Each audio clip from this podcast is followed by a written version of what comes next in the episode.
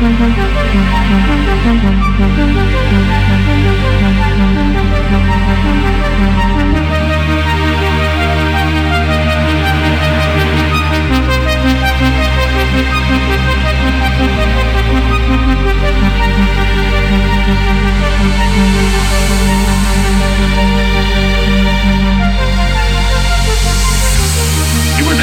calculate what the shape of the orbit should be if the law were the inverse square, and found indeed that it was an ellipse, so we got three for two, as it were. In addition, a number of new phenomena had their obvious explanations. One was the tides. The tides were due to the pull of the moon on the earth.